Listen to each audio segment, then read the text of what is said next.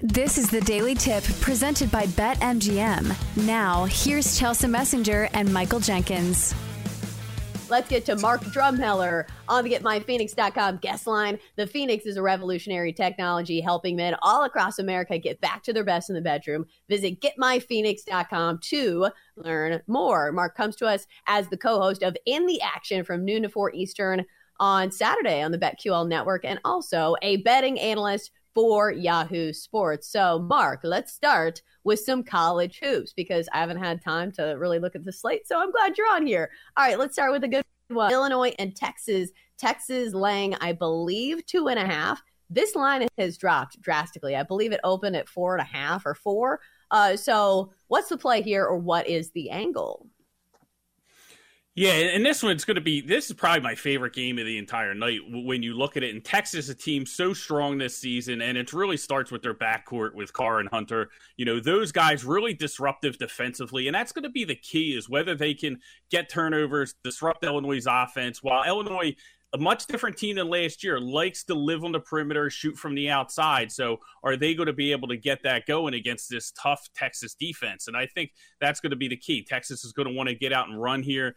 Texas is a team one and five to the under, and I think both these teams and how strong they are defensively are why we see this line coming down. I don't think it's much of people are out there trying to fade Texas. They just expect this to be a really close battle. Um, me, when I'm looking at it from my perspective, you know, is it better? I'm just going to hold off, and I want to see where this market settles. We've seen line movement going towards. Te- uh, you know, Illinois here, the underdog early in the day. And, you know, I'm going to wait, give it some time and see what the best number I'm going to get with Texas because I do think they are the stronger team here. I do think they win the game. But if I can get them at like, if this gets down to like one, one and a half, um, I think they're definitely uh, worth a shot. I think they can get out and transition against this Illinois team. And, and, you know, they're proven that they're one of the toughest teams in the nation. So I think they get it done here.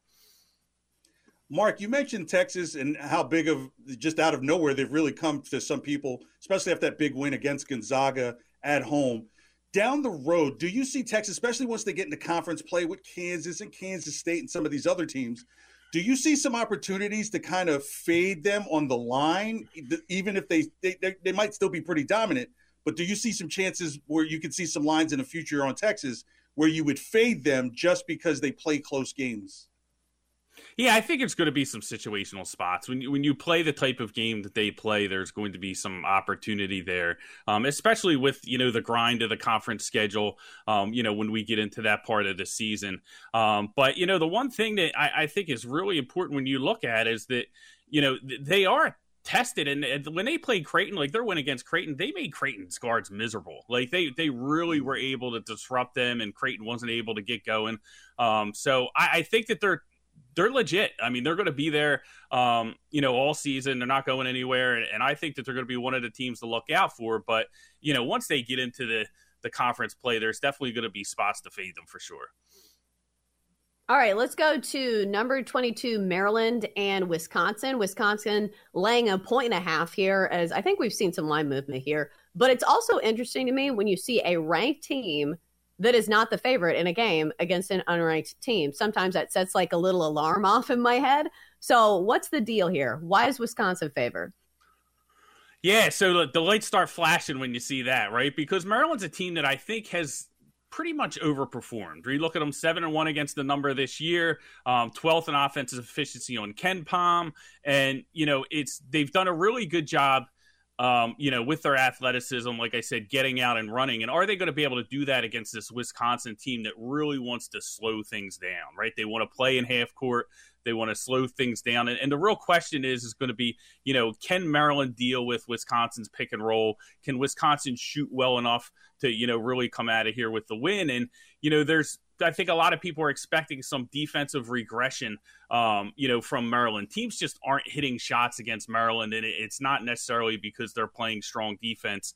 Um, so I think a lot of people expect Wisconsin in this spot, um, you know, to get things going from the outside, uh, you know, and and you know, really be live to get the upset here. Me personally, I think I'm looking more towards um, the over in this matchup. I think this number is really low in the total, and I think that you know Maryland has a, a, pretty big advantage offensively. So even though the game, you know, Wisconsin's going to try and slow it down, I think there's still going to be opportunities for them to get out and run and kind of pick up the pace. Um, but I would probably lean Wisconsin and the over at this point, which seems like a little bit of a contrast, but I just think the total is a little bit too low here.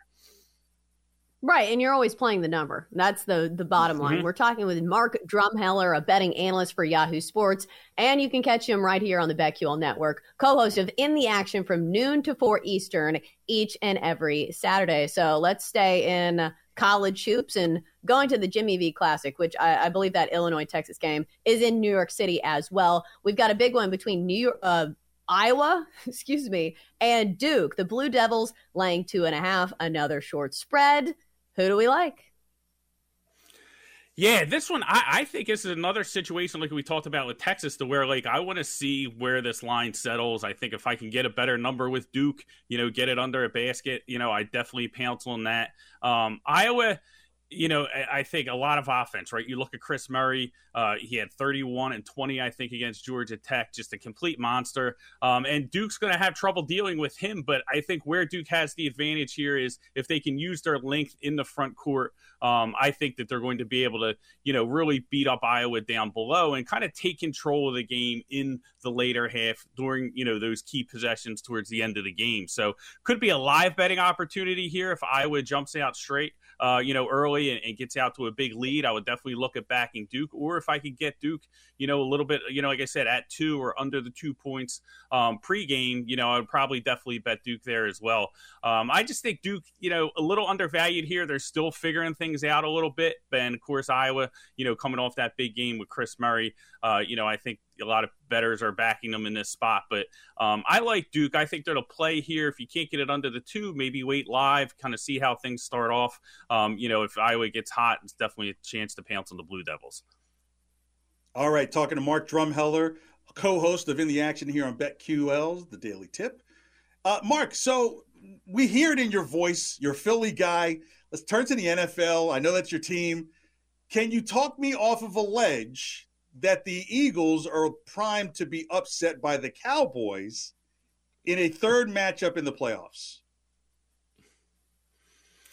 I'll, t- I'll tell you, the Cowboys looked really good against the Colts, right? But I, I, think we've seen this from Dallas year in and year out, and that that's the the issue I have with with taking them is you know when when you look at the way these two teams match up, Philadelphia you know, so strong on offense, so many diverse weapons, I think is going to be able to move the ball against a team like Dallas. And, you know, Dallas is one of those teams that I think against inferior teams can really, you know, run it up like we saw against the Colts. But would they be able to step up against a team like Philadelphia that's going to be able to get a strong pass rush against Dak Prescott? Um, you know, I, I, think that's that's really the key. Is the Eagles' defense? I think being able to generate pressure on the Cowboys uh, really shows how they match up if these two teams were to meet um, in the NFC, which very well could be. I mean, the NFC um, outside of Philadelphia, you know, really wide open now with the injury to Jimmy Garoppolo and the San Francisco 49ers. Um, obviously, the Vikings, you know, up there in the mix, but they're a team that you know a lot of people think are very overvalued in the market.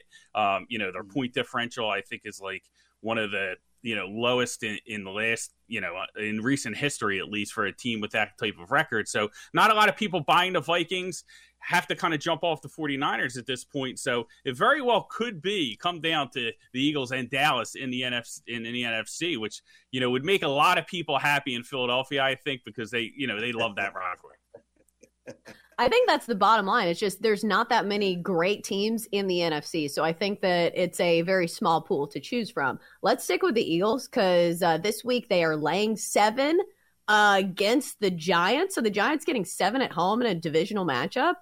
Uh, it seems like a lot of points. No? Yeah, it really is a lot of points, but you know, it's I, I, thought it was a lot of points last week against Tennessee. Vrabel's a guy who you know consistently goes into those spots and wins as an underdog, and you know he got ran out of the stadium. You know the Eagles' offense really firing on all cylinders, and I think that. Uh, oh yeah, sorry about that, Chelsa. I didn't, but the uh, but we yeah, know. the um. Titans fan. yeah, no, I know, I know, but the uh, but yeah, so in against the Giants, it's you know, again, defensively, I think the Giants are going to have a hard time matching up with the Eagles. And that's why you see the market push this to the key number of seven, because anything under seven, I think, you know, the Eagles would be a buy here. But it is a spot that could be a letdown. So it's, you know, at this point with the Eagles, you keep wondering week in and week out, you know, when's the letdown going to come? You know, are they going to be able to outperform this number? Um, but I think this is a solid matchup against the Eagles. It's a no bet for me, but I, I, don't know if I could take the Giants at the seven here, you know, with the Eagles coming off the win that they just came off of. Um, it seems like it could be a letdown spot, but the offense clicking on all cylinders. Jalen Hurts really trying to make a push here for the M- MVP candidacy. So um, I think you have to take that all into consideration. It's a no bet for me. As much as I love my Eagles, I can't lay seven here, but definitely not going to look at the Giants. All right, Mike, we're quick on time here. Uh, you mentioned Jalen Hurts, and when I've been here on the show, I've said, look, Jalen Hurts may be the dark horse in the MVP because in the AFC, it was all about either Josh Allen or Patrick Mahomes winning it, even Tua getting some love, and really Jalen Hurts the only one from the NFC. Could you see a situation where Jalen Hurts is co MVP? I think probably first time since McNair and Peyton Manning. Yeah. Yeah, we might. I mean, it very well could be. I think what works in Jalen Hurts' favor here is kind of what Chelsa alluded to is that there's not much going on in the NFC. So he, the Eagles are able to really separate themselves from the entire conference where you're seeing the AFC kind of cannibalize themselves in a way, right? You know, the Bengals are taking out the Chiefs, Chiefs, you know, with the Bills, and, and all these teams are kind of beating each other up because that's where the majority of the elite teams are in the NFL.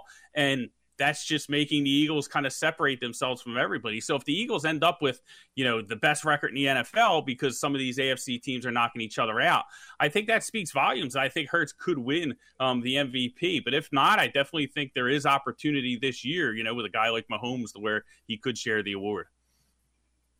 Yeah, I just I think it's going to be tough to pry it out of Mahomes' hands just because his numbers jump mm-hmm. off the page. But we shall see. The Eagles are definitely the team to be in the NFC.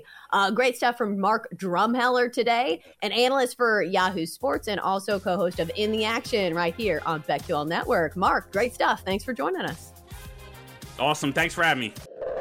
For more, listen to the Daily Tip presented by BetMGM. Weekday mornings from 6 to 9 Eastern on the BetQL network, the Audacy app, or wherever you get your podcasts.